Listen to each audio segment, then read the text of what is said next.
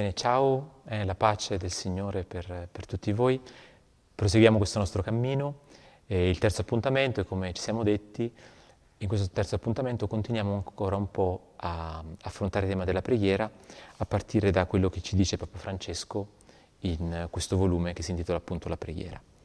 E concludevamo l'appuntamento precedente dicendo che la preghiera, ci dice il Papa, è sempre un incontro anche se non sempre è fatto di parole. E, e questo lo sappiamo anche dalla vita, no? dicevo, eh, soprattutto le relazioni vere, importanti, eh, si nutrono a volte anche del silenzio. Il silenzio a volte fa bene all'amore. Cioè, se, se, c'è solo silenzio, magari no, però cioè, se ci sono sempre parole e mai silenzio, anche questo forse non è sano. No? Anche la musica più bella, in fondo, le opere eh, musicali, no? in fondo sono un'alternanza di suoni e silenzio ed è questo che le rende così belle. No? Anche la vita personale, appunto gli incontri importanti e ancor più quello con il Signore, eh, si nutrono del silenzio. E, allora questa mia insistenza sul tema del silenzio è per ehm, aiutarci a fare un passo, io credo. Noi spesso pensiamo che la preghiera è il nostro dire qualcosa a Dio, o dire grazie, o dire aiutami, o dire non so, non ce la faccio più, o affidare un problema, hm? cioè che siamo noi che ci rivolgiamo a Dio. E, eppure, nella puntata precedente ho tanto insistito, mi sembra, no? Però, che eh, la preghiera non si basa tanto sul nostro impegno, ma sulla fede, cioè sulla consapevolezza che il Signore è sempre con noi, che Lui è sempre al nostro fianco, che Lui in realtà ci segue. Noi pensiamo di seguire Lui, ma in realtà è Lui che ci segue, no? che, ci, che ci attira a sé con il suo amore. E allora la preghiera non può essere, e in realtà non è semplicemente un dire delle cose a Dio, perché questo non è un incontro, questo è, sono dei monologhi, queste sono eh, non so, sono delle, delle, delle, forse assomiglia più al commercio. Quando io vado a comprare qualcosa, io dico voglio questo e ti do tot soldi e tu me lo dai. Ma nell'incontro io magari parlo, ma dopo ascolto. So, io penso che tutti abbiamo fatto esperienza di queste persone che non sanno ascoltare, che parlano, parlano, parlano, parlano, parlano. Però queste persone fanno fatica ad avere amicizie, no? Perché dopo un po' tutti ci stufiamo, dice sì, però anche io vorrei dire qualcosa, cioè, o almeno vorrei che tacessi qualche volta. No? Allora la preghiera non è soltanto il nostro parlare a Dio e non è neanche principalmente il nostro parlare a Dio. La preghiera è ascoltare il Signore che parla nel cuore, perché il Signore parla, Lui è la parola e il Signore parla sempre ai Suoi figli perché li amano. E l'arte della preghiera è l'arte di intendersi con il Signore, in cui noi possiamo dire qualcosa e Lui risponde. Anzi, piano piano scopriremo che a volte la nostra preghiera è la risposta al Signore che attraverso il suo Spirito Santo che versa l'amore ci ha detto qualcosa. Forse questo può sembrare un po', dire, un po' romantico, un po' misterioso, no? Dice, ma, ma io non ho mai sentito il Signore. Non so, non so, io credo che ogni, ognuno di noi eh, ha un'esperienza del Signore che parla, no? Perché il Signore, ripeto, parla nel cuore, parla alla maniera dell'amore. E, e Lui parla facendoci scoprire che non siamo soli, che siamo dentro una rete che parte dal suo amore, dalla sua bontà e raggiunge l'estremità del mondo, l'estremità della storia, da una, una rete di amore che parte da, da Adamo e che raggiunge l'ultimo bambino che dovrà ancora nascere. Una, una rete in cui tutti sono inclusi, nessuno escluso. E questa rete di amore è proprio l'esperienza di essere figli suoi, di appartenerci. Allora, capite, se io, l'insistenza di dire la preghiera non si basa sul nostro impegno ma sulla fede, perché, perché in fondo la preghiera più che essere una nostra iniziativa è una nostra risposta al dono che Dio fa, alla sua parola verso di noi. E la sua parola sempre ha a che fare con la nostra benedizione, con la nostra salvezza, con lo scoprirci perdonati. E, e allora è per questo io dico, credo che tutti o quasi tutti, no? almeno forse nell'infanzia, forse da più grandi, forse in un momento particolare, no? almeno una volta abbiamo gustato no? il Signore che parlava nel cuore e che non parla come parlo io con le, con le parole, ma che parla con un pensiero che è così puro, così bello, che mentre magari ci mette a nudo e, ci, e svela le nostre povertà, le nostre meschinità a volte, non ci umilia, ma proprio ci riveste di grazia, ci fa scoprire amati, no? E sempre questi pensieri del Signore che vengono da Lui ci, ci spingono verso gli altri, ci fanno diventare più buoni, più generosi, più disponibili. Allora questo, no? Eh, la preghiera sempre di più, quando è autentica, quando cresciamo nella preghiera, quando cresciamo in questo incontro con il Signore, eh, questo incontro 24 ore su 24, perché 24 ore su 24 respiriamo, diventa sempre più un vero incontro in cui delle persone parlano, si incontrano, si guardano negli occhi e si ascoltano soprattutto.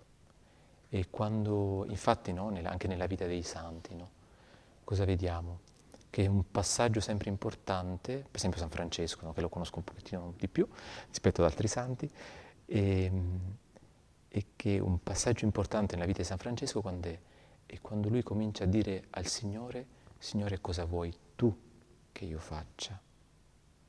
Cioè, non è tanto quello che io ti dico che devi fare per me, Signore, ma quello che io comincio a desiderare di fare io quello che tu vuoi. Perché?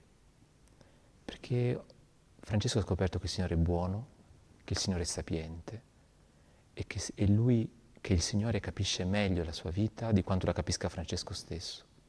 Allora vedi, viene proprio dalla fede dalla fiducia, no? Signore, siccome io capisco, intuisco che tu mi vuoi bene più di quanto io me ne voglio a me stesso, di quanto più le persone care me ne vogliono a me.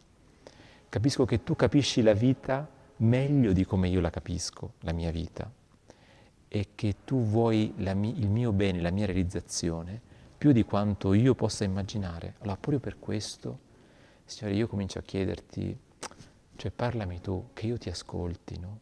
che io possa fare ciò che tu vuoi. E, ehm, e questo nella vita di San Francesco è stato un grande passo in avanti e così nella vita di ciascuno di noi. No? Credo che sarebbe bello no?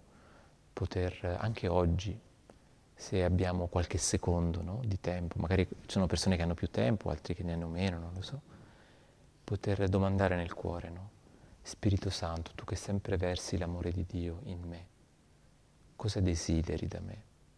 Quali sono i passi quali sono i gesti, quali sono i pensieri che posso compiere per accogliere di più questo amore, per essere più generoso verso gli altri. E questo è, è tanto prezioso, no? Perché non c'è nessuno, nessuno sulla terra, neanche la persona più infelice, più problematica, più, mm, non so, che non possa fare un passo che non possa fare un gesto, possa avere un pensiero che l'apre di più alla relazione con gli altri e con il Signore. Non è possibile. E questo passo, per quanto piccolo, per quanto grande, in realtà è, un, è una mano che poco a poco si apre un po' di più. Non ricordate l'esempio del dono, no? Quando la mano poco a poco si apre un po' di più, può accogliere più dono, può accogliere più benedizione. Anche fare questo, mezzo centimetro in avanti delle dita, è già un modo per accogliere un po' più di amore. E questo f- ci fa fiorire, no? Perché, perché lo sappiamo, quando una persona umana si scopre amata, diventa un'altra cosa, no? diventa proprio un'altra cosa. Bene, e, ehm, allora così, la preghiera come quest'arte in cui smettiamo, eh, diciamocelo, di rivolgerci a Dio per chiedere delle cose, o comunque non diventa principalmente questo rapporto, come dire, di uh, qualche modo lavorativo, in cui dico Dio, io ho bisogno di questo, ho bisogno di questo, ho bisogno di questo, ma incomincia a diventare davvero un incontro in cui permettiamo a Dio di cominciare a Lui a chiederci delle cose o dirci quello che, che Lui desidera da noi, no?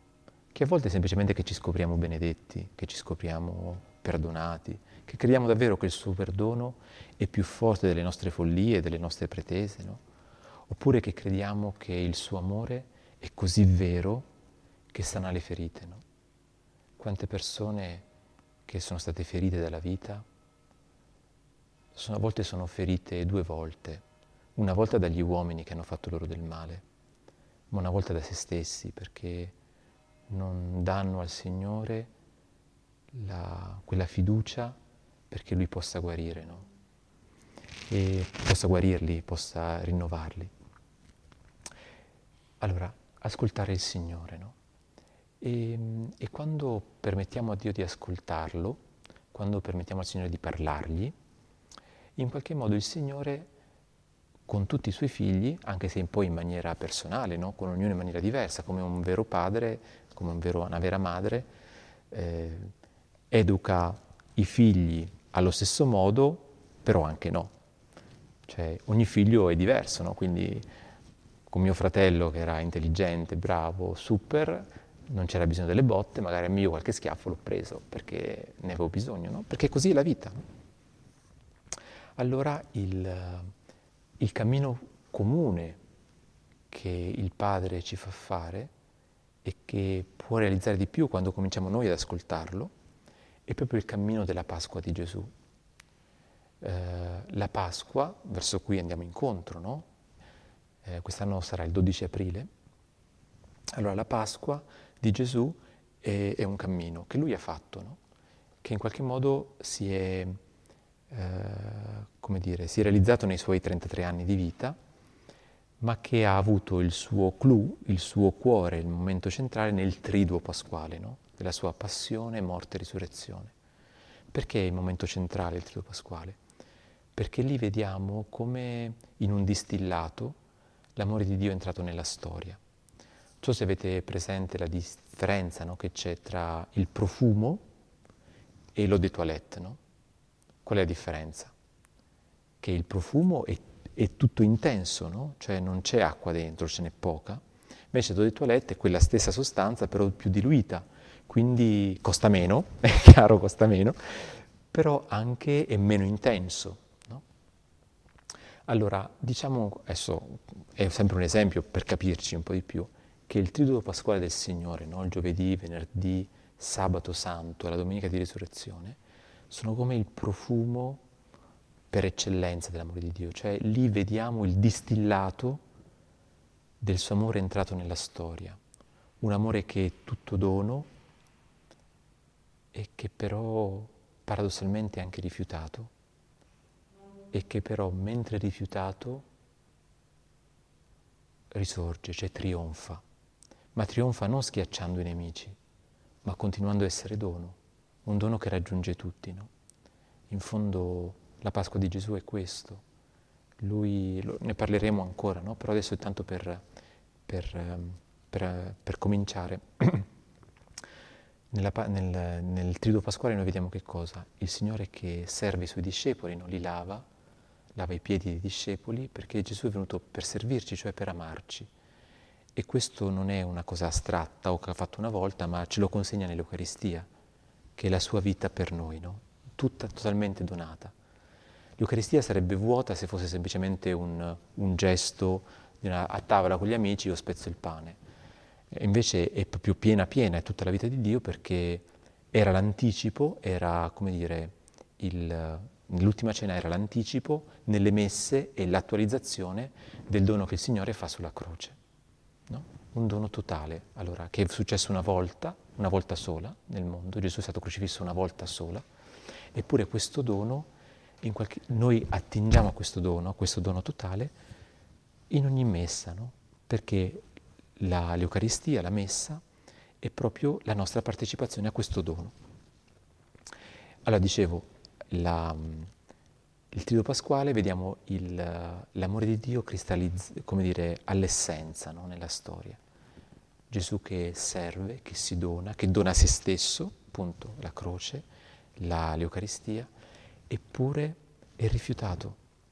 È, è strano, no? Però è così. Cioè, dicevamo anche il, nel primo appuntamento, per, noi siamo tutti peccatori e da cosa si vede? Che facciamo fatica a fidarci di chi ci ama. Questa è, è, la prova del nove, no? Cioè, siccome quando qualcuno si avvicina, ti dice e ti fa un regalo e tu questo qui non lo conosci, subito tutti siamo sull'attenti, dici ma questo mi vuole... Mm? Mi veniva una parola che adesso non è proprio da televisione cattolica, insomma, però mi vuole un po', come dire, ingannare. C'è, c'è, una, c'è una, truffa dietro. E, ehm, perché? Perché tutti forse abbiamo cattive esperienze, ma anche perché davvero facciamo, facciamo fatica a credere all'amore quando è incondizionato. Perché pensiamo che dopo ci sarà una, una fregatura, appunto. No? E, ehm, Eppure, anche quando l'amore, lo vediamo in Gesù, è rifiutato e muore, questa non è l'ultima parola, perché lui risorge, cioè raggiunge il compimento. Gesù eh, non risorge nel senso che semplicemente il suo corpo torna a avere vita. Questo i, i biblisti, questi istruiti, chia- la chiamerebbero una risuscitazione. Cioè Gesù non è un cadavere rianimato. Gesù è vivo della vita di Dio, cioè dell'amore. Allora, quando, quando insegnavo, facevo un esempio per spiegare questa cosa, è un esempio povero, è veramente poverissimo, però secondo me un po' aiuta. E, ehm, immaginiamo che, abbiamo detto che siamo peccatori, no? Adesso, anche se non l'avessimo detto, penso che lo sappiamo tutti. Allora, il peccato io lo immagino un po' come una tuta, sai una, la muta, quella dei quelli che vanno sotto, sotto l'acqua, no? Una muta, quindi queste tute molto aderenti no? al, al, corpo, ma così aderente il peccato che ti impedisce quasi di muoverti, no? Infatti noi siamo stati creati da Dio per la libertà, per l'amore, per volerci bene, invece il peccato cosa fa?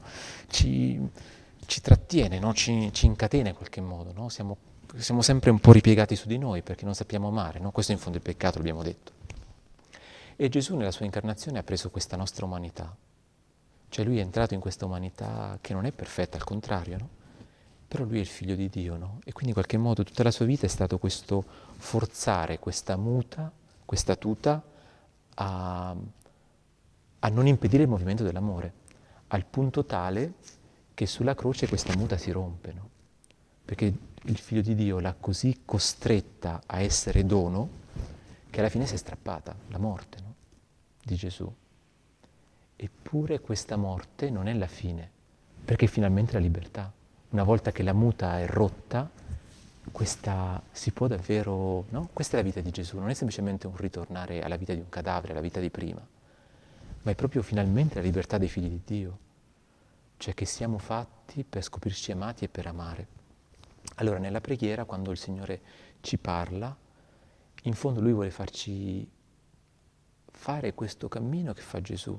Non ci conduce, per... il Signore non vuole che soffriamo, ma il Signore vuole che anche noi attraversiamo la nostra vita alla luce del suo amore.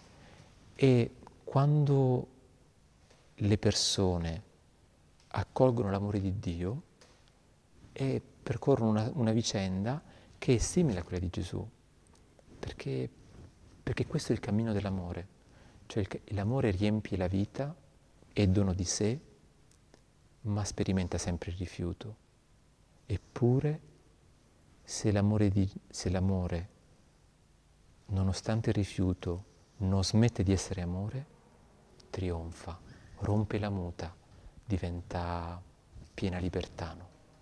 Allora ecco, il Padre e questo è il nostro itinerario della Quaresima, quindi nella prossima puntata parleremo della, della penitenza, quindi di come anche noi aiutare Gesù a forzare un po' questa nostra muta che tutti abbiamo.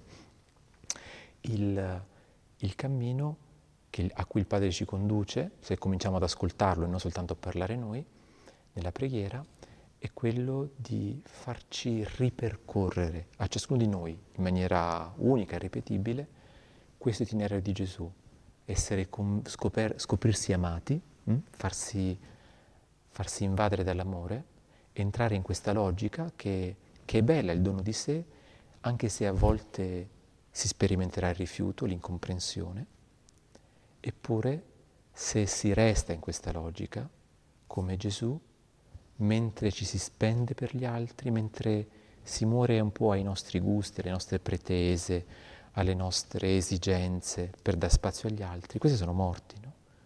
Si risorge nuovi, liberi, cioè finalmente uniti. A questo sempre il Padre ci, ci conduce. Allora questa può essere anche un po' la prova del nove della nostra preghiera, no?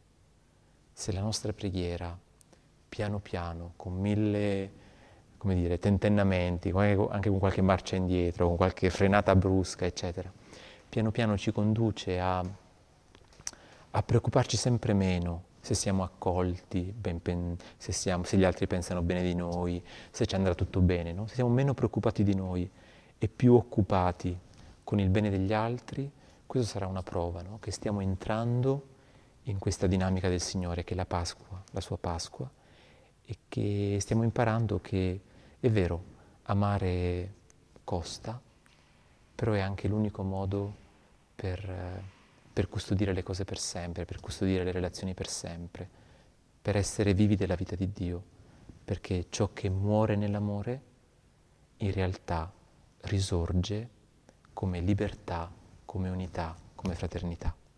Allora grazie anche per questo ascolto e ci vediamo la prossima puntata sulla penitenza.